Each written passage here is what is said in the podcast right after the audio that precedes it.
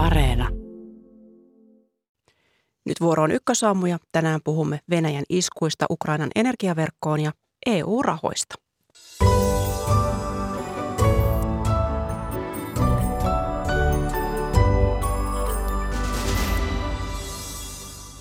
Venäjä on iskenyt talven lähestyessä armottomasti Ukrainalle tärkeään vesi- ja sähköverkostoon. Kuulemme aluksi taktiikan kestävyydestä. Unkari ja EU vääntävät EU-rahoista. Samaan aikaan Unkari panttaa Suomen NATO-ratifioinnin hyväksymistä. Lopuksi matkaamme Kiinaan, jossa koronatartunnat ovat ennätyskorkealla. Näillä aiheilla ykkösaamua minä olen Mira Stenström. Tervetuloa kyytiin.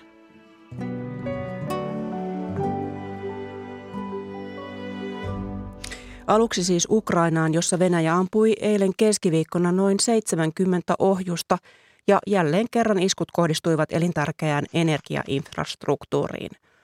Iskujen takia suurin osa Ukrainasta pimeni, mutta nyt kaikki kolme Ukrainan hallinnassa olevaa ydinvoimalaa on kytketty uudelleen sähköverkkoon, kertoo Ukrainan energiaministeriö. Meillä on nyt yhteys Ukrainan toimittajamme Maksim Fedoroviin. Hyvää huomenta. Huomenta. Sinä olet Dnipron kaupungissa, joka on siis Kiovan eteläpuolella. Minkälaiseen aamuun siellä on tänään herätty? No, täällä on herätty suhteellisen pimeän aamuun. Dnipro on kuten Kiova kärsinyt äh, aika pahoin keskiviikon iskun seurauksista. Kun tulin tänne eilen, niin vain harvoissa taloissa oli, oli sähköt ja vesi oli, lähe, äh, oli katki lähes koko kaupungista mutta eilen päivän mittaan sähköä, sähköä ja vettä saatiin palautettua kuluttajille. Sen sijaan lämmitys on pelannut koko ajan sekä Kiovassa että Dniprossa ja, ja täällä Dniprossa on muutenkin keskimäärin noin viisi astetta lämpimämpää kuin pääkaupungissa, joten täällä se ei ole, se ei ole vielä niin iso ongelma. Mm. Helsingin Sanomien mukaan Ukraina on pyytänyt Euroopan kantaverkkoyhtiöiltä varaosia tämän energiainfrastruktuurin uudelleen rakentamista varten ja Suomesta Fingrid on lähettämässä apua ensi vuoden alussa, niin miten laajalti sähköt ovat edelleen poikki? Kyllä ulkomaiden apua kaivataan. Sähkö on edelleen laajalti poikki. Viimeisin päivitys oli illalta, ja jolloin puolet ukrainalaisista oli jo saanut sähköt palautettua ja, ja puolet oli vielä ilman sähköä tilanne parani varmasti vielä yön aikana, mutta ei, ei kuitenkaan ratkaisevasti. Ja täytyy huomauttaa, että tilanne on erilainen eri paikoissa. Esimerkiksi Kiovassa sähköt palautetaan ensin yrityksille ja vasta sen jälkeen yksityiskuluttajille. Ja sen takia eilisiltana 70 prosenttia kiovalaisista oli vielä sähköttä ja Nipron alueella sähköt oli vain 25 prosentilla asukkaista. Nyt ukrainalainen uutistoimisto Ukrinform kertoi eilen, että energiaverkkoon näiden kohdistuneiden se, iskujen seurauksena niin Ukrainan matkapuhelinverkon tukiasemista oli aamulla toiminnassa siis eilen enää 44 prosenttia, niin miten hyvin kännykät ja netti toimii Ukrainassa?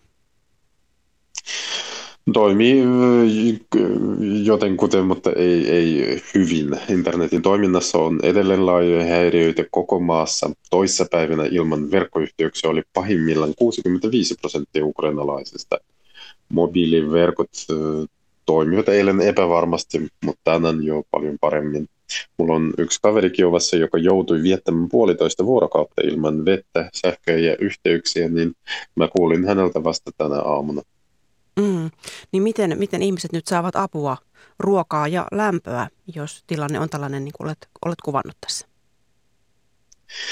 No ensinnäkin sosiaaliset verkostot auttaa, eli jos lähipiirissä tai tuttava piirissä on joku, jonka asunnossa on sähköt, niin voi käydä sen luona, mutta valtio ei myöskään jätä kansalaisia pulaan, niin kävin eilen tutustumassa niin kutsuttuihin lannistumattomuuden pisteisiin, joita on nyt avattu monin ukrainalaiskaupunkeihin. Yli 4000 pistettä on avattu lyhyen, uh, lyhyen ajan sisällä. Uh, ne on sellaisia paikkoja, joissa on sähköt, lämmitys, juomavettä ja eväät.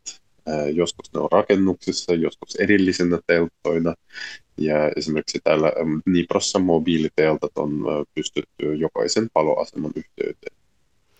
Eli yhteiskunta siellä monella tavalla yrittää järjestää näitä toimintoja.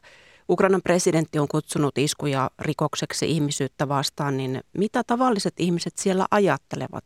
Mikä se ilmapiiri on kaiken tämän vaikeuden keskellä? No, ilmapiiri on, kuten eh, pisteiden nimi antaa ymmärtää, on lannistumaton. Eh, viime viikkoin kovin iskulause on ollut mieluummin ilman sähköä kuin eh, teidän kansanne, eli viitataan venäläisiin. Ihmiset ovat valmiita kärsimään epämukavuuksia, kunhan se auttaa Ukraina voittamaan tämän sodan. Ja eilen puhun paikallisten kanssa näissä lämmityspisteissä ja kyllä moni ihmettelee edelleenkin, miksi ja kuinka tavalliset venäläiset antavat tämän kaiken tapahtua. Mm, nythän Ukrainan presidentin puoliso Olena Zelenska on luonnehtinut Britannian yleisradioyhtiö BBCin haastattelussa, että he ovat kokeneet niin paljon hirveyksiä, uhreja ja tuhoa, että sähkökatkot eivät ole pahinta, mitä, mitä ukrainalaisille voisi, voisi tapahtua. Mutta jos Venäjä, Venäjä jatkaa näitä iskuja, niin mitä on edessä? No edessä on ilmeisesti erittäin ankarat talvi, äh, pakkaset äh, voivat olla Ukrainassa todella kireät, miinus 20-30 astetta. Kiovan johto on jo varattunut, että jos äh, kovat pakkaset iskee, niin kantaverkko voi pettää ja edessä voi olla blackout jopa muutamaksi vuorokaudeksi. Silloin pääkaupungin johto valmistautuu siirtämään osan ihmisistä Kiovasta lähimmälle maaseudulle tarvittaessa ja kehottaa myös niitä, joilla on ö, mökkikaupungin ulkopuolella käytössä, niin muuttamaan talveksi sinne. Maksin Fedorov, paljon kiitoksia näistä tiedoista ja rauhallista päivää sinne Niipron kaupunkiin. Kiitos paljon. Ja jatketaan Ukrainan sotatilanteesta studiosta käsin. Hyvää huomenta ja tervetuloa Aleksantri Instituutin johtaja Markku Kangaspuro. Hyvää huomenta. Ja maanpuolustuskorkeakoulun sotataidon laitoksen pääopettaja Eversti luutnantti Jarmo Mattila. Huomenta. Niin, tuossa kuultiin kuulumisia, kuulumisia Ukrainasta ja nythän Venäjä on siirtänyt tämän sodan painopistettä syksyn aikana yhä enemmän tähän Venäjän, äh, Ukrainan infrastruktuurin tuhoamiseen, niin Jarmo Mattila, miksi tällainen taktiikka? No Venäjän maavoimien hyökkäyskyky vaikuttaa tällä hetkellä hyvin heikolta ja syksyn aikana aloite sodassa on kääntynyt enemmän Ukrainalle. Ja nämä kauaskantoiset asejärjestelmät on oikeastaan ainoita, millä Venäjä kykenee jatkamaan tätä aloittamansa hyökkäystä tällä hetkellä. Eli niiltä vaikutetaan, niillä vaikutetaan kauas, kauas tuonne syvyyteen. Ja se, että miksi, miksi ammutaan ää, siviili-infraa, niin tässä selkeästi on niin kuin, ää, taktiikan tai strategian muutos tapahtunut Venäjällä, eli, eli pyritään vaikuttamaan nyt Ukrainan kansan maanpuolustustahtoon ja poliittiseen päätöksentekoon tekemällä – talveajaksi eli olosuhteet mahdollisimman heikoiksi. Eli maavoimilta on puhti pois. Kyllä siltä vaikuttaa, että nyt ne havainnot, mitä tuolta joka suunnasta on, on niin Venäjä valmistautuu puolustustaisteluun. Sinne kaivetaan asemia myöskin hyvin syvyyteen, erityisesti tuonne Krimin suuntaan ja, ja Venäjä odottaa, että Ukraina jatkaa siihen suuntaan hyökkäystä. Markku Kangaspuro, Venäjä joutui vetäytymään Hersonista, jota se oli pitänyt kuukausia hallussaan. Miten todennäköisenä sinä pidät, että tähän Ukrainan energiaverkkoon iskeminen on kosto tuosta vetäytymisestä ja toisaalta myös keino yrittää saada Ukraina neuvottelupöytään? Ennen kaikkea se on varmasti yritys saada Ukraina neuvottelupöytään. He pyrkivät myöskin oman, omien lausumiensa mukaan siihen, että, että vaikeuttavat asekuljetusten saamista Ukrainaan puolelta suunnasta Kiovan, Kiovaan ja, ja tänne rintama, rintamalle nyt sitten, mutta että kyllä sillä ylipäänsä siihen Ukrainan elinkelpoisena ja asumiskelpoisena säilymiseen pyritään vaikuttamaan sillä tavalla murtamaan Ukraina. Ja tällä hetkellä vielä Venäjä saattaisi jollakin tavalla pystyä selittämään, että operaatio on ollut menestyksekäs, jos he pääsisivät neuvottelupöytään tässä tilanteessa. Mm, kuinka paljon tässä pelataan aikaa, että esimerkiksi Venäjän armeija kestäisi kevääseen asti? Varmaan sitäkin, mutta ja, ja ilman muuta myöskin sitä, mutta siihen täytyy muistaa sitten ottaa semmoinen tekijä mukaan, että Venäjä on jatkamassa kutsuntoja, hän on kouluttamassa nyt kutsunnoissa riveihin saatuja reserviläisiä. Valmistavat, tehtaat kovaa tahtia heille aseita, aseistusta ja varusteita ja, ja nyt oletettavasti myöskin tulee seuraava iso, isompi kutsunta päiväjärjestykseen aika nopeasti, joka tarkoittaa, että Venäjän miesvoima nyt tässä ei ainakaan tule loppumaan. Että, että nyt on ehkä sitten sen jälkeen kysymys, että kuinka hyvin koulutettuja ne on, kuinka hyvin ne on käytettäviä siellä soti, sotatantereilla ja, ja kuinka ää, hyvin ne ää, ovat varustettuja. Ja tässä suhteessa Venäjä tietenkin nyt sitten hyötyy tästä ää, ajasta, joka tästä eteenpäin kuluu. Nythän talouslehti Forbes Ukraine väittää, että Venäjä olisi käyttänyt sotaan tämän yhdeksän kuukauden aikana 82 miljardia dollaria ja lehden laskelmien mukaan Venäjä olisi käyttänyt Ukrainassa noin 10 000 50 000 tykistön granaattia päivässä. Ja tästä asiasta kertoo myös sanomalehti Kiev Independent, niin voiko tällaiset luvut pitää paikkaansa? Mä en itse osaa sitä sanoa muuten kuin, että me ollaan tähän asti arvioitu jossain määrin väärin Venäjän ää, aseistuksen riittävyys. Ää, osittain tietysti oikein näiden ihan huipputeknologiaohjusten osalta, että, että niiden käyttö on ilmeisesti vähentynyt, mutta sitten tämmöistä muun tyyppistä aseistusta, jolla ammutaan vähän enemmän summittaisesti, niin sitä nyt tuntuu kuitenkin riittävän, mutta että ehkä tässä Mattila osaa tarkemmin sanoa. Mm, miltä nämä luvut kuulostavat? Joo, tuossa kevä, keväällä, kun noi Itä-Ukrainan taistelut kiihtyi ja venäläiset alkoi käyttää niin sanotusti massamaisesti tykistöä ja rakettiheittimöstöä, mikä on heidän vahvuus. Ja tämä, tämä mahdollistikin heidän etenemisen tuolla Itä-Ukrainan suunnassa, niin silloin arvioitiin, että kiivaissa päivätaisteluissa saatettiin kuluttaa 50-60 000 granaattia. Että kyllä se voi, niin granaattien määränä voi hyvinkin pitää paikkansa, mutta vaikka, vaikka sillä tulenkäytöllä pystyttiin murtamaan ukrainalaisten asemia ja siellä olisi selkeästi ollut niin auki, auki tuota hyökkäyssuunnat, niin Venäjä ei kyennyt hyödyntämään tätä omaksi menestykseksi ja ollaan analysoitu, että puutteena oli he, heidän heikko jalkaväki. Jalkaväki oli liian vähän ja koulutustaso ei ollut riittävä ja taistelumotivaatio oli huono. Mutta jos ajatellaan tätä summaa, 82 miljardia dollaria, joka on joku noin, karkeasti laskettuna joku noin 80 miljardia euroa, niin onko Markku Kangaspuro Venäjällä rahkeita tällaisen jatkaa pitkään tämmöistä rahan syytämistä? No Venäjällä on ollut perinne ja, ja kyllä he sitä jatkavat, että jos on kysymys heidän turvallisuuskysymyksistä, armeijasta, niin ei siinä kopekoita lasketa ja, ja kyllä se silloin otetaan pois, kuten nyt yleensä kaikissa valtioissa, joissa on kriisi päällä ja sota, sotaa käydään, niin kyllä se otetaan sitten muualta pois. Ja, ja toistaiseksi Venäjän energian vientitulot ovat vain lisänneet Venäjän, Venäjän kassaa kaiken kaikkiaan. Että, että sitä, ää, jos asiat näin sujuvat ja, ja, ja tuota, Venäjän vienti jatkuu tällä tavalla ja tällä maailmanmarkkinahinnoilla sitten myöskin öljyn, eri, erityisesti nyt öljyn osalta, niin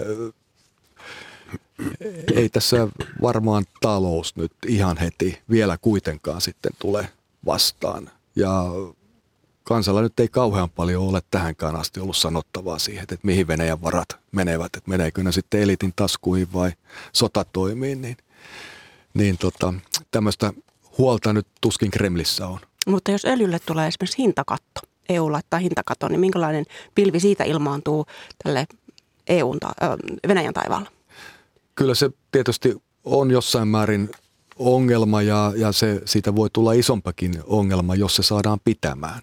Mutta mm. sitten kysymys on siitä, että saadaanko se pitämään ja me tiedämme, että, että tästä on sekä Euroopan unionin sisällä että, että Euroopan unionin ja valtavirran ja Yhdysvaltojenkin välillä hieman erilaisia näkemyksiä, että kuinka hyödyllinen ja tehokas tämä on, koska tämä vaikuttaa paitsi Venäjään, tämä vaikuttaa meidän, meidän tuota niin, sekä öljyn, öljyn saantiin että hintatasoon sitten maailmanmarkkinoilla ja, ja sitä kautta meidän talouteen. Et, et, Ja, ja sitten toisaalta se, siinä on aina riski, että se vuotaa. Venäjä on hyvin aktiivisesti hakenut vaihtoehtoisia markkinoita ja osittain onnistunut niitä löytämäänkin. Mm.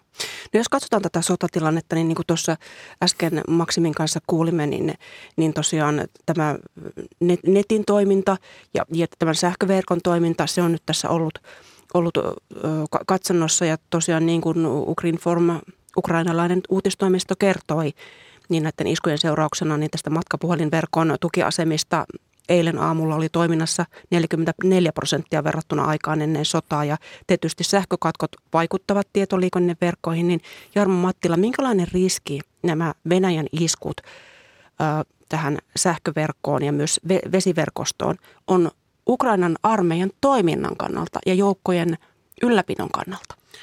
No iskut näihin siviili-infraan, niin sähköön kuin veteenkin, niin sillä ei ole suoraa välitöntä vaikutusta Ukrainan armeijan suorituskykyyn. Eli kyllä Ukrainan armeija kykenee taistelua jatkamaan, että se on suunnattu siviiliväestöön enemmänkin.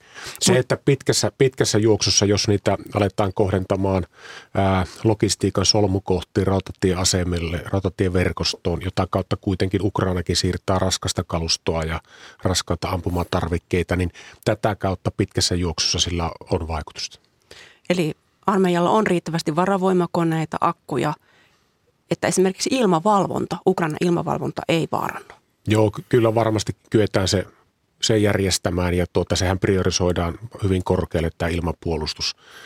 Että en, en usko, että sillä on suoraa vaikutusta siihen. Mm.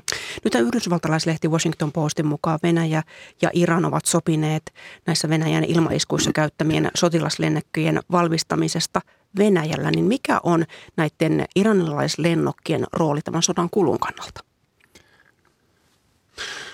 Joo, äh, niin kuin tuli vähän tässä äsken esiin, niin Venäjä on käyttänyt mittavan määrän niin ballistisia kuin ristelyohjuksia ja varmaan heidän ne para, parhaat, paras ohjuskalusto alkaa olla, olla sillä lailla vähissä, että he joutuu säätelemään sen käyttöä. Viimeisiä ei ole varmasti ammuttu, mutta, mutta he joutuu säätelemään käyttöön. Sen sijaan vanhempaa kalustoa heillä on runsaasti ja erityisesti tämmöisiä kaksitoimisia ohjuksia, esimerkiksi S-300-ohjus, jota voidaan – vaikka se on ilmatorjuntaohjus, se käyttää myös maamaaleihin, mutta tällä tarkkuus heikkenee ja kantama lyhenee.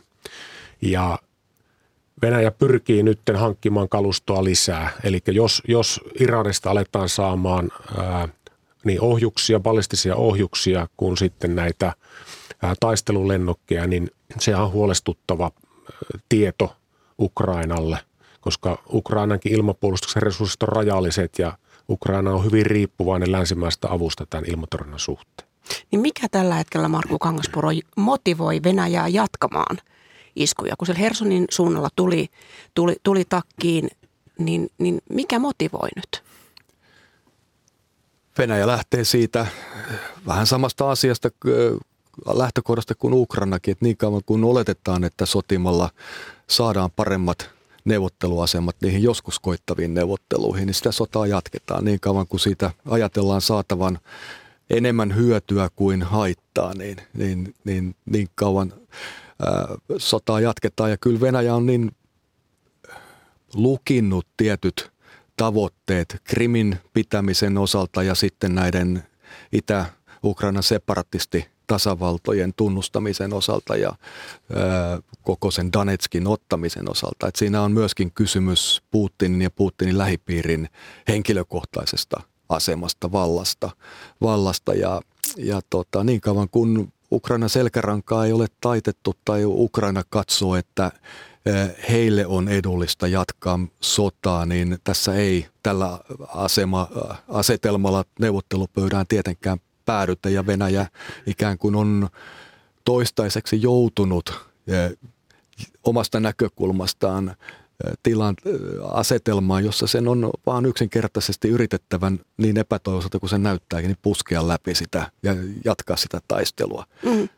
Mutta tässä kuitenkin Putinin tiedottajan Dmitri Peskovin mukaan Venäjän tavoitteena ei ole enää Ukrainan hallinnon vaihtaminen, mutta sitten kuitenkin Putin itse, presidentti Putin pitää tätä yllä tällaista retoriikkaa Ukrainasta natsivaltiona, joka Venäjän pitää puhdistaa. Niin miten nämä ristiriitaiset lausunnot, mistä ne johtuvat? ihan pelkästään voidaan sanoa, että siinä puhutaan kahdelle eri yleisölle. Peskov puhuu tänne länteen ja, ja ker, haluaa kertoa sen, että, että tässä nyt sitten äh, ollaan valmiit, voidaan tulkita näin, valmiit neuvottelemaan myöskin Ukrainan nykyisen johdon kanssa.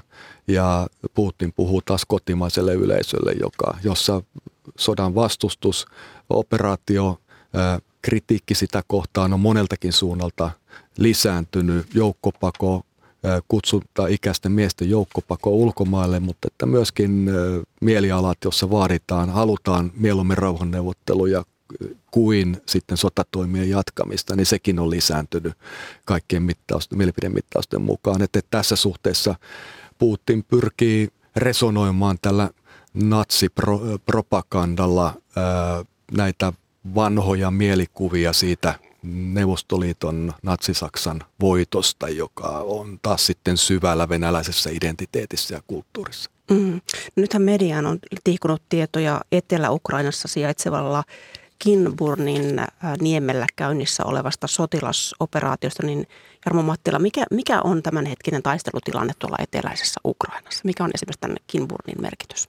No sieltä tulee ristiriitaista tietoa ja vielä vahvistamattomia, että siellä joku operaatio on, on, olisi käynnissä. Tähän on tämmöinen pitkä, yli 30 kilometriä pitkä, muutaman kilometrin leveä kapea niemi, joka, joka on, on vaikea kulkuista, hyvin vesistön rikkomaa. Ja, ja tätä kautta nyt on tullut tietoja, että Ukraina syöttäisi jotain joukkoja, ehkä tämmöistä etuosastomaisesti tuonne Nieprin eteläpuolelle, mutta, mutta – en usko, että mitään merkittävää isoa joukkoja on mahdollista tuota kautta syöttää ja mitään, mitään murtoja sitä kautta aikaan saamaan, koska tuota, niin joukkojen tuonti ja raskaan kaluston tuonti meren yli sinne on hankala.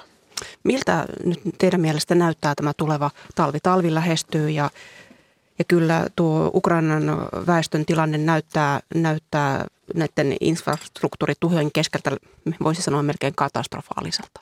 Mitä, mitä odotatte talvelta? Markku Kangaspuro.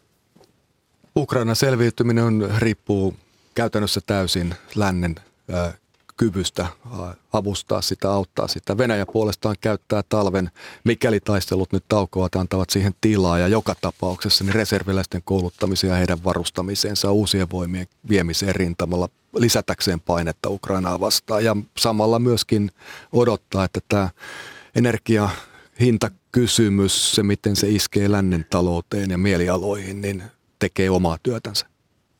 Sotilaisesti tarkasteltuna niin kova pakkastalvi olisi Ukraina etu. maat jäätyy, joka tietysti helpottaa molempien liikkumista, mutta näen, että Ukraina selviää paremmin kovasta talvesta, tai Ukraina armeija selviää paremmin kovasta talvesta. Länsimaiden, länsimaat tukee talvivarustuksella voimakkaasti jo tällä hetkellä Ukrainaa, ja kun katsoo tuota venäläisten varustusta ja heidän heikkoa taistelumotivaatiota, niin he tulee kärsimään kovasti seuraavasta talvesta. Lauhatalvi taas puoltas, puoltas olisi hyvä Ukrainan kansalle, koska nyt tulee Ukrainan kansalle kova talvi, koska sähköt ja vedet on poikki. Ja se on sellainen asia, että tuohon talveen me emme pysty vaikuttamaan. Se on, että mitä taivaalta tulee. Paljon kiitoksia tästä keskustelusta maanpuolustuskorkeakoulun sotataidon laitoksen pääopettaja Jarmo Mattila ja Aleksanteri instituutin johtaja Markku Kangaspuro. Kiitos teille.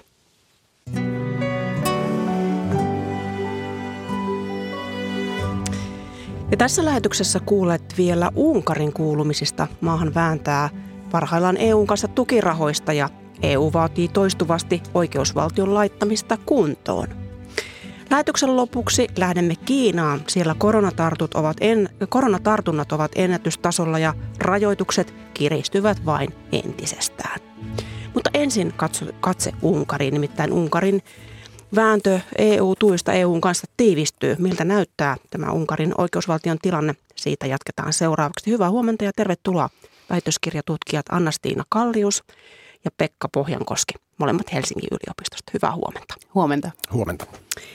Niin, kyse on siis siitä, että EU-komissio on uhannut leikata Unkarin EU-tukia useilla miljardeilla euroilla Unkarin oikeusvaltion rikkomusten takia. Ja Unkarille on annettu määräaika tilannetta korjaaville toimenpiteille. Se umpeutui lauantaina ja komissiolta odotetaan nyt ensi viikolla arvioita siitä, että mitkä toimenpiteet ovat olleet, tai ovatko toimenpiteet olleet riittäviä miljarditukien vapauttamiselle. Pekka Pohjankoski, kun sinä seuraat tätä oikeusvaltiotematiikkaa, niin minkälaisia nämä oikeusvaltiorikkomukset ovat olleet, mitä, mihin EU haluaa korjauksen? No Unkarin ja EUn välillä on ollut tietysti monenlaisista oikeusvaltioliitännäisistä asioista keskustelua viimeisen vuosikymmenen aikana, mutta pääasiassa nyt on kyse siitä, että EU pyrkii turvaamaan niin EU-varojen käytön Unkarissa. Ja tähän liittyy ö, nyt relevantteina nimenomaan kaksi ongelmaa. Eli toisaalta se, että Unkarissa on ollut paljon epäselvyyksiä julkisten hankintoihin liittyviin tarjouskilpailuihin osalta. Se esimerkiksi on ollut vain yksi, yksi tarjoaja tietyissä tarjouskilpailuissa ja varoja on sitten kanavoitunut, kanavoitunut val, valtaa pitävien ö, lähipiirille – mutta tähän sitten liittyy toisaalta se, että Unkarissa on ongelmia tuomioistuinten ja syyttäjälaitoksen riippumattomuuden osalta, joka sitten vaikeuttaa tätä niin varojen valvontaa mm, siellä kansallisella tasolla. Annastiina Kallius, sinä olet sosiaaliantropologi ja asunut Unkarissa kymmenen vuotta ja toiminut siellä monenlaisissa tehtävissä useissa eri organisaatioissa, niin miten nämä oikeusvaltio-ongelmat heijastuvat tai näkyvät tavallisten ihmisten arjessa? No itse asiassa parempi kysymys oli se, että kuinka tämä Viktor Ormanin siellä järjestämä systeemi ei näy ihmisten arjessa. Että se näkyy kyllä aivan niin kuin kaikessa, mutta nimenomaan nämä oikeusvaltioasiat ja jos niin kuin Pekka tässä hyvin tärkeästi kiinnitti huomiota siitä, että tässä on kyse nimenomaan EU-varojen käytöstä. Ja nekin voivat näkyä siellä ihan selvästi, ihan konkreettisena esimerkkinä. Mietin vaikka ystävääni, joka on insinööri ja joka oli sitten töissä rakentamassa siltaa Orbanin kotikylässä Felchutissa. Ja näki, joka rakennettiin siis EU-rahoilla. Ja hän insinöörinä näki, että tätä ei rakenneta hyvin ja tämähän tästä kaatuu tämä silta ihan, ihan, ihan piakkoin. Että tässä on aivan selvästi tällainen niin korruptiokierre käynnissä. Mutta mitä hän sitten tekee? Kritisoiko hän sitä ja hän voi saada potkut töistään ja kotona on muutama lapsi odottamassa vai onko hän hiljaa rakentaa sen sillan? Et Tämä on tämmöinen ihan käytännön esimerkki nimenomaan näihin EU-varoihin liittyen. Totta kai mulla on sitten kymmeniä muitakin esimerkkejä, mutta ehkä niihin vielä päästään. Mm, mutta miten, kun sitten on myöskin esimerkiksi tämä oikeus, oikeuslaitoksen toiminta mm. on, on, on myös siellä noussut huutomerkin alaiseksi, niin, niin mi, miten nämä oikeus, siinä mielessä tämä oikeusvaltio näkyy, ongelmat näkyy tavallisen ihmisen elämässä? Saako siellä oikeutta, jos, jos sitä joutuu hakemaan? No kyllä aika niin kuin usein saa mä luulen, että tässä on nimenomaan tällaiset niin kuin rakenteellisemmat asiat, mistä Pekka puhui, mutta että, että niin kuin oikeuslaitoksen toiminta ei kuitenkaan ole sellainen asia, mikä hirveästi vaikka puhuttaa esimerkiksi siellä vaikka niin kuin liberaalin kansalaisyhteiskunnan parissa. Ja siellä on myös hyvin niin kuin menetyksekkäitä esimerkkejä tästä. Ja tämä myös kertoo siitä, että se tilanne ei myöskään ole aina ihan niin mustavalkoinen. Esimerkiksi silloin, kun Orbanin lähipiiriin linkittyvä sano, viikkolehti Fidjelö teki mustan listan George Sorosin agenteista tuossa muutama vuosi sitten, ja se esiin tuotiin oikeuteen se juttu, ja se niin kuin näyttää, se, siellä on saatu niin kuin osavoittoja myöskin. Mm. Pekka, Pekka Pohjankoski, miten sinä kommentoit tätä tuomiolaitosten toiminnan, toiminnan sujuvuutta tällä hetkellä? Millaisena se näyttäytyy?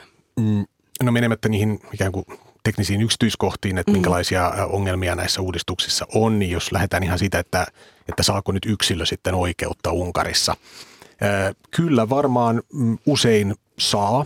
Että kyse on ehkä enemmän siitä, että voiko voiko sitten valtaapitäjät, vallanpitäjät saattaa, saattaa oikeuteen ja mm. vastuuseen. Ja, ja nämä oikeusvaltio-ongelmat ehkä, ehkä niin kuin kiteytyy osittain siihen, että katsotaan, että tietyllä tavalla tämä mm, vallanjako ö, Unkarissa hämärtyy Kyllä. tuomioistuinlaitoksen ja sitten niin kuin hallinnon välillä. Juuri näin, tämä on juuri näin. Mm. Tässä Unkarin kor, voisi sanoa korjaustoimenpidelistalla on ollut 17 eri kohtaa ja eilen hyväksytyssä päätöslauselmassa Euroopan parlamentti totesi, että Unkarin ehdottomat korjaustoimenpiteet eivät ole riittäviä ja Unkarille maksettavat kohesiorahat tulisi jäädyttää. Niin miten arvioitte Unkarin todellista halua ja mahdollisuuksia ylipäätään toteuttaa korjauksia? No näistä siis konkreettista toteuttamista itse asiassa on kirjoitettu tuolla siis ähm, nimenomaan Petri Sarvamaa johtama työryhmä on tehnyt aika hyvän sellaisen niin kuin liikennevalo havoinnollistavan listan siitä, että millaisia ne suunnitelmat ovat ja millaisia ne toteutukset ovat. Ja kyllä siellä toteutuksen puolelta valitettavasti on enemmän keltaista ja punaista kuin vihreää. Ja tällä hetkellähän siellä on aika, niin kuin on ihan ok suunnitelmiakin, mutta että ne ne, ne konkreettiset toteuttamiset kuitenkin tapahtuu niin myöhään, ja kun tässä päätös pitäisi tähän pian tehdä, niin se ei kyllä siihen e, ehdi. Ja mä itse odotan sitä, mitä Unkarissa on myös uutisoitu paljon, että tulisiko tässä sitten joku tämmöinen kompromissiratkaisu siihen, että niitä EU-varoja voisi vähän niin kuin virrata Unkarin vähän silleen niin kuin puroittain, eikä virrata, että aina kun joku tietty asia olisi sitten implementoitu vaikka ensi vuoden puolella, niin sitten, sitten tulisi tiettyjä varoja ja näin poispäin. Tämä on sellaista keskustelua, mitä Unkarin mediassa on käyty. Pekka Pohjankoski. Niin, että onko, onko Unkarilla halu tai mahdollisuus näitä toteuttaa. No Unkari tosiaan ilmoitti tässä kesän aikana komission kanssa käymässään keskustelussa, että, että näitä erinäköisiä uudistuksia on tehty ja, ja ollaan tekemässä. Uh, ongelma komission näkökulmasta on se, että, että vaikka näitä uudistuksia paperilla nyt on saatettu voimaankin asti, niin ei ole minkäännäköistä ää, kokemusta siitä, että miten näiden toimeenpano käytännössä tulee etenemään. Ja tietysti tässä taustalla vaikuttaa se, että että tämä on kuitenkin EU ja Unkarin, Unkarin välillä kättä väännetty näistä jo viimeisen vuosikymmenen ajan, niin ehkä sitä luottamusta ei sitten ole ihan hirveästi siihen, että nyt yhtäkkiä tämä asia olisi muuttumassa, jos ei sitä konkreettista näyttöä sen toimeenpanon puolelta ole. Mm. Tässähän nämä mahdolliset jäädytettävät miljardit koskevat EU-maiden välistä taloudellista eriarvoisuutta tasaavaa kohesiorahoitusta sekä elvytysvaroja. EUn kohesiorahaston vuosien 2021 2027 budjetista oltaisiin leikkaamassa noin kolmannes eli 7,5 miljardia ja Unkari voisi menettää myös leijonan osan 5,8 miljardin euron elvytysvaroista, mikäli Unkarin tämä elvytyssuunnitelmaa, sitä elvytyssuunnitelmaa ei hyväksytä tämän vuoden puolella, niin minkälainen merkitys tällaisilla valtavilla summilla on ylipäätään Unkarin taloudelle? Anna-Stiina Kallius kyllähän sillä on aivan valtava merkitys ihan taloudellisesti ja esim. siis valtapuolue Fidesz on itse myös vaikka uutisoinut tätä hyvin konkreettisesti sillä lailla, että EU ja Unkarin oppositiopuolueet, jotka siis tukevat tätä mm. jäädyttämistä, että he haluavat viedä rahaa unkarilaisilta opettajilta ja he haluavat viedä rahaa unkarilaisilta kuntahallinnoilta. Tämä on se viesti, mikä sieltä tulee ja sen takia totta kai myös se niin kuin menetys, mikä tässä olisi, ei olisi vain taloudellinen, vaan kyllä se olisi ehdottomasti niin suuri mainehaitta Orbanille. Samaan aikaan kuitenkin pitää tulee muistaa se, että, että Unkarin, Unkarin talous ei, ei pohjautu pelkästään tietenkään EU-varoihin. Maassa, maassa on eri, erityisen mittavaa länsimaista investointia, erityisesti saksalainen autoteollisuus on kuuluisa sieltä. Siellä on Audin ja Mercedes-Benzin ja BMW tehtaat. Että ei tämä niin kuin Unkarin jotenkin ö, talouden ja korruption välinen kytkös rajoitu pelkästään tähän EU-varakysymykseen. Mm, mutta kun tässä on Unkariin on kohdistunut huolta nimenomaan tästä korruptiosta ja näiden EU-varojen väärinkäytöstä, niin, niin Pekka Pohjankoski, mi, miten tarkkaan tiedetään, että mihinkä tämä raha sitten loppujen lopuksi olisi menossa, että mihin kohesiorahoitukset ja elvytysrahat Unkarissa siis kohdistuvat? No tosiaan tässä on mun mielestä hyvä, että tuodaan selkeästi esiin se, että tässä on tosiaan kyse kahdesta eri, eri asiasta, kahdesta mm. eri rahakasasta niin sanotusti, että on tämä ehdollisuusasetuksen mukainen, mukaiset äh, rahat, joita ollaan jäädyttämässä sieltä normaalin budjetin puolelta ja sitten on elpymisväline, ja, joka oli tämä korona, koronaelvytystä varten mm. laadittu talouden elvyttämisväline. Mm, että mihin nämä äh, sitten menisivät, no tämän No budjetin osalta tietysti äh, on niin kuin, äh, samalla tavalla kuin aiemminkin, aiemminkin toteutetaan erinäköisiä hankkeita. Äh, elpymisvälineen osalta taas sitten äh, jäsenvaltiot laativat tämmöisen suunnitelman, jonka he hyväksyttävät äh, komissiolla, jossa sitten pitää täyttää tietyt kriteerit siitä, että mihin näitä varoja aiotaan käyttää. Mutta että nyt tosiaan komissio on äh, tietyllä tavalla samat ongelmat ilmoittanut, ilmoittanut niin kuin molempien osalta – ja, ja vaikka nyt sitten mm, tämä elpymisvälinettä koskeva päätös ilmeisesti mediatietojen mukaan oltaisiin hyväksymässä, mm. ää, niin sen, se tehdään kuitenkin ehdollisena, joten, mm. joten se raha ei vielä lähtökohtaisesti ala, ala virrata Unkarin senkään osalta. Ja sitten taas tämän ehdollisuusasetuksen ö, käsittely menee, menee nyt sitten ministerineuvostoon, missä on jäsenvaltioiden hallitusten edustajat päättämässä tästä. Mutta, mutta jos näitä rahoja jäädytetään, että niitä, niitä ei, ei tulisi, niin minkälaisia vaihtoehtoja Unkarilla on? Käytännössä? Se on mielenkiintoista nähdä, miten, miten Viktor Orban ja Fidesz-puolue siihen reagoisi. Uskon kyllä, että tähänkin on, on siellä pelisuunnitelma, vaikka itse en uskalla välttämättä lähteä spekuloimaan juuri se, miltä se näyttäisi, mutta Fideszistä on tärkeää tietää, että se on hyvin strateginen puolue ja tätä systeemiä on rakennettu hyvin järjestelmällisesti vuodesta 2010 saakka asti. Ja mä uskon henkilökohtaisesti siihen, että Unkarilla on nyt jo katse tulevaisuudessa. Vuonna 2024 on Unkarin vuorolla Euroopan kiertäjä ottaa Euroopan puheenjohtajuus, mm, Euroopan unionin puheenjohtajuus. Eli ei tämä niin kuin missään nimessä tule, vaikka tämä on suuri mainehaitta ja tavallaan niin kuin kolaus sille järjestelmälle, niin kyllä siellä on varmasti suunnitelmat jo myös varalle. Mutta minkä takia, kun tässä, niin kuin tässä aikaisemmin jo tuli esille se, että tässä näiden oikeusvaltio-ongelmien kanssa on, on pitkä, vuosikymmen, kymmenen vuotta painittu, niin miksi Pekka Pohjankoski EU on antanut Unkarin pelata näillä omilla säännöillään näin kauan? No se on hyvä kysymys. Ehkä silloin kun ne ongelmat alkoi tulla esiin, niin aluksi ei ehkä uskottu, että tässä – olisi näin vakavasta asiasta kyse. Sitten ehkä havaittiin, että, että oikeudellisia välineitä ei ollut välttämättä puuttua. Sitten tässä on ollut taustalla se, että se väline, joka ehkä oli olemassa, niin, niin kuin se vaati yksimielisyyttä ja Puola ja Unkari sitten vähän pelasivat samaan maaliin. Mutta sen jälkeen on tapahtunut kyllä sitten huomattavaa kehitystä niin kuin tällä oikeudellisella puolella, että, että nyt EUlla on kyllä käytössään – sanotaanko kaikki tarvittavat välineet niin kuin juridiikan puolesta. Eli siihen, että, että näitä varoja voidaan hyvin suuressa määrin, määrin jäsenvaltiolta pidättää. Että kyllä se nyt on, nyt on kyse sitten siitä, että ikään kuin poliittisesta tahdosta, että, että kestääkö se poliittinen kantti heille, jotka tätä, tähän haluaa puuttua. Niin nythän sinä, Anna-Stina Kallius, kun seuraat Unkarin mediaa, niin siellä, siellä näkyy tämä EUn vääntö Unkarin, Unkarin kanssa. Niin minkälainen propaganda tällä hetkellä Unkarin kaduilla ja, ja, ja mediassa on meneillään? No tällä hetkellähän on käynnissä uusi niin sanottu kansallinen konsultaatio. Ja tämä tarkoittaa sitä, että kaikki unkarilaiset äänestäjät ovat saaneet sellaisen monivalintakirjeen. Ja tämä tulee siis niin kuin hyvin kiltävällä, värikkäällä, paksulla paperilla. Ja siinä on kysymyksiä, kuten vaikka se, jotka liittyvät EUn pakotepolitiikkaan Venäjää vastaan. Ja tämän, teeman, tämän teemana on se, että EUn talouspakotteet Venäjän vastaan tuhoavat meidät. Tämä on se lause, mitä siellä käytetään. Ja sitten unkarilaiset saavat siinä kysymyksiä, että jossa sanotaan vaikka, että Euroopan unioni haluaa myös laittaa kaasun pakotelistalle. Oletteko tästä samaa mieltä vai ei? Ja ihmiset voivat laittaa sitten rastiruutuja ja palauttaa sen sinne hallinnolle ja sitten hallinto siteeraa tätä Unkarin kansan tahtona. Ja tämän mukana on myös sitten totta kai hyvin Fideszille tyypillisesti sellainen propagandakampanja kaduilla ja näissä julisteissa voi vaikka miettiä Hakaniemen toria ja jos siellä olisi sitten kaikilla niillä metro- ja bussipysäkkien julisteissa olisi kuva sellaista pommista, jossa lu- ja sinne itse pommissa lukee pakotteet ja sitten sen yläpuolella lukee, että Brysselin pakotteet tuhoavat meidät. Et se on se niin tämänhetkinen propagandatilanne. Mm, nythän komissio valmistelee yhdeksättä pakotepakettia Venäjää kohtaan. Ja kun tuossa, niin kuin sanoitkin, niin Anna-Stiina Kallius Unkarista tulossa EUn puheenjohtajamaa kesällä 2024, niin miten tämän pakotepolitiikan käy?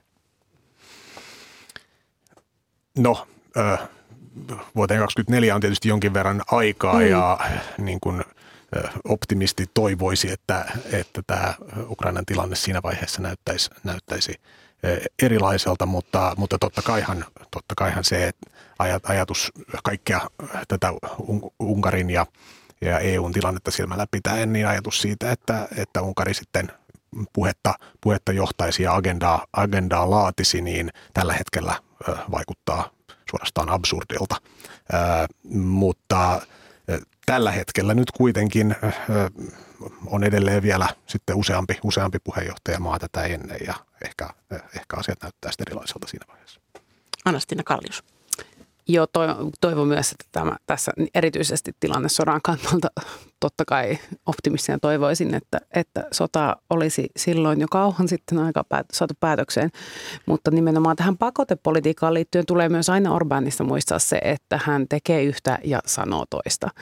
Eli Unkarihan on totta kai myös sisäänestänyt kaikkien pakotepakettien puolesta t- tähän mennessä Toki jarruttaen, viivyttäen aina viimeiseen tippan asti Orban aina haluaa saada aivan joka ikisen mediashow huomioon, mikä sieltä tulee. Mutta loppujen lopuksi hän on sitten ollut yhteisessä linjassa. Ja oletan, että tämä aivan sama politiikka tulee jatkumaan. Eli se propaganda pitää miettiä enemmän sillä tavalla, että millä se vaikuttaa siihen unkarilaiseen yhteiskuntaan. Koska kyllähän se poliittisen muutos pitää saada sieltä yhteiskunnan sisältä tulemaan, mutta siellä on tapahtunut aivan totaalinen tietokulttuurin muutos tämän propagandan seurauksena. Että Orbania pitää aina katsoa sen niin unkarilaisen poliittisen kulttuurin linssin läpi.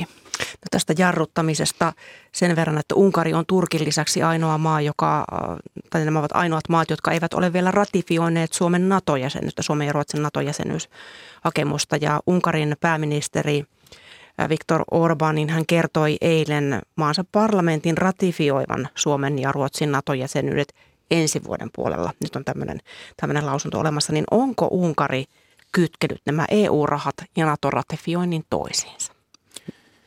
Kuinka selvää se on, että näin on käynyt? Tätähän on epäilty meillä päin. No, sitähän ei ö, varmasti koskaan, koskaan suoraan sanottaisi, jos näin olisi.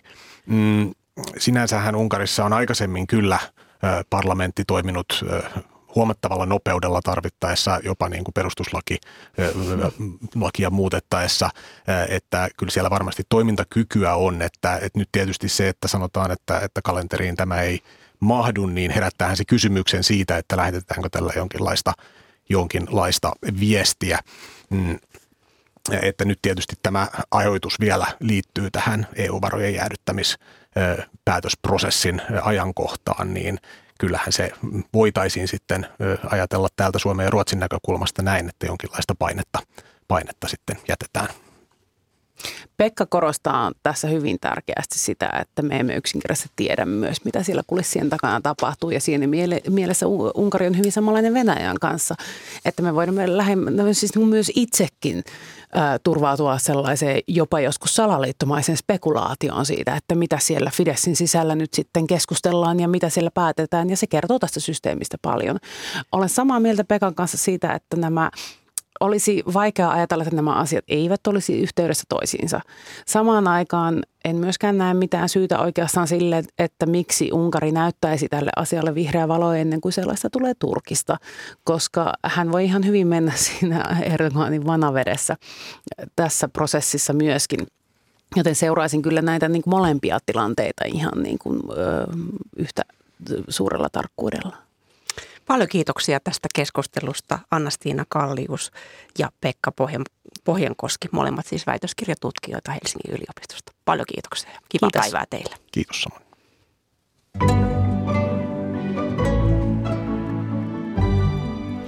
Sitten vielä Kiinaan, jossa koronavirustartuntojen määrä on ennätyskorkealla ja jyrkät rajoitukset ovat jyrkentyneet entisestään.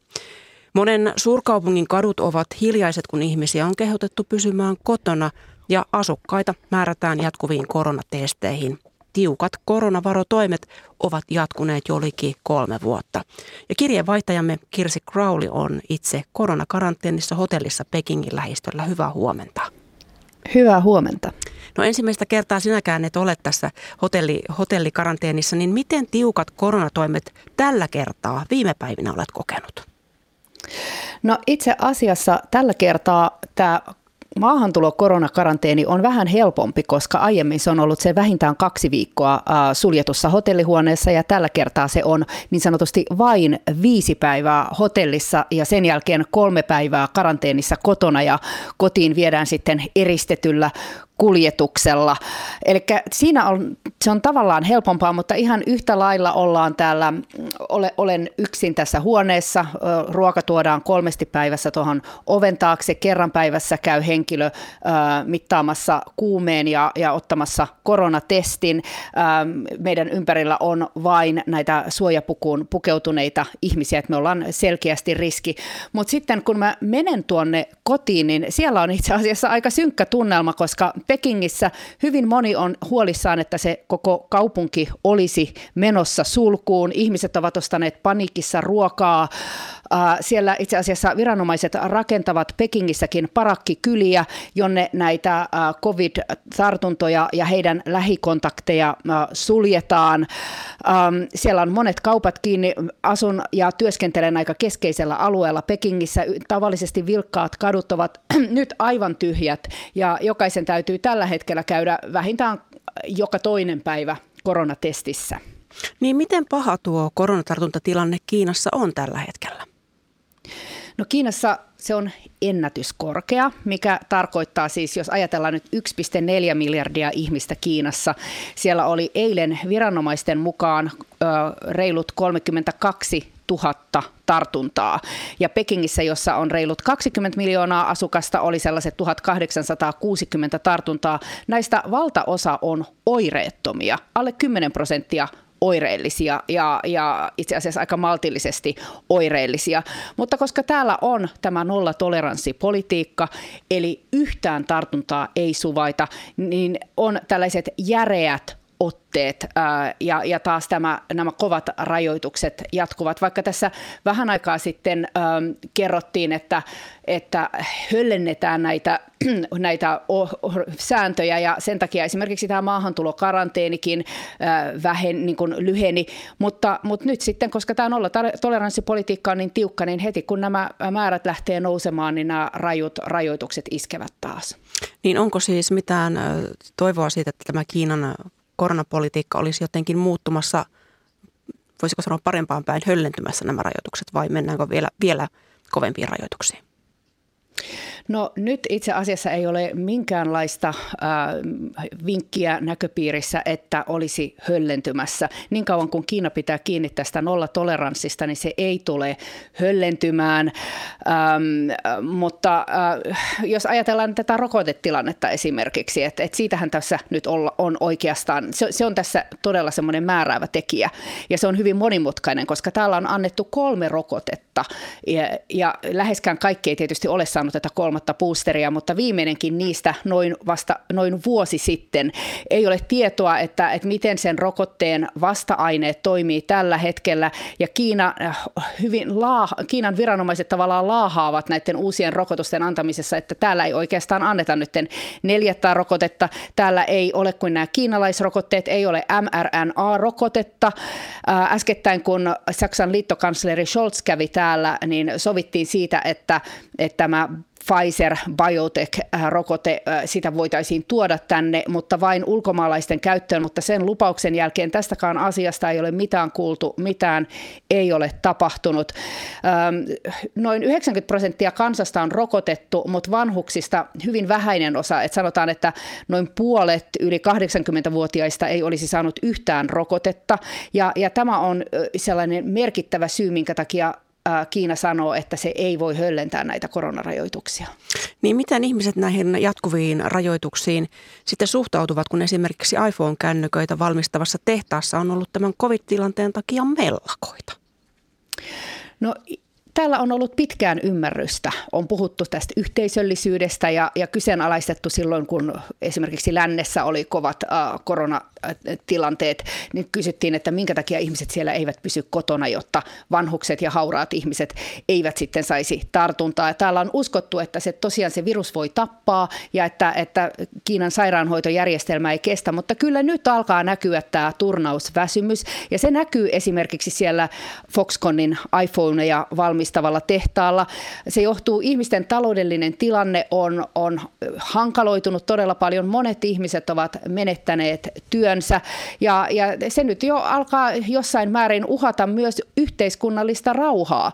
Nyt ihmiset ovat katsoneet telkkarista Katarin jalkapallokisoja ää, ja nähneet, että mitenkä siellä ihmiset katsomossa eivät lainkaan käytä maskeja. Täällä käytetään koko ajan maskeja, täällä eristäydytään, ollaan karanteenissa, mutta muu maailma näkyy siellä televisiossa elävän elämänsä ihan kuin covidia ei olisikaan. Ja, ja täällä vain kolmen vuoden jälkeen näyttää siltä, että tilanne vain, rajoitukset vain pahenevat.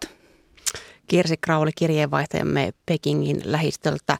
koronakaranteeni hotellista. Paljon kiitoksia näistä ja koeta jaksaa, jaksaa siellä hotellissa olla. Kiitos näistä. Kiitoksia. Ja kanssani tätä lähetystä ovat tehneet tälle aamulle Veera Sinervo ja Elina Sonkajärvi. Tuottajana on ollut Maria Skara ja äänitarkkailijana Pasi Ilkka. Huomenna lauantaina ykkösaamussa puhutaan Suomen ja USAn tiivistyvästä so- puolustusyhteistyöstä ja puolustusvoiman komentaja kenraali Timo Kivinen on tuolloin haastattelussa. TV1 alkaa lähetys 9.05 ja täällä Radio Yhdessä tallenteena tuo haastattelu kuullaan 10.05. Mutta nyt kuuluttaja Juha Salomaa, hyvää huomenta. Huomenta. Mitäs on tarjolla ykkösellä Yle Radio Yhdessä vielä ennen huomisaamua? No tuosta illan konsertista mainitsin. Riston valinta on 15 vuotta tullut radiosta. Risto Nordellin toimittama hyvin suosittu ohjelma ja juhlakonsertti on pidetty. Se kuullaan tänään illalla 19 uutisten jälkeen meiltä Radio Yhdestä. Mm, siinä pääsee Riston fiilistelemään. 15 vuotta. Mm, syntymäpäivä. Paljon kiitoksia näistä Juha Salomaa ja hyvää päivän jatkoa.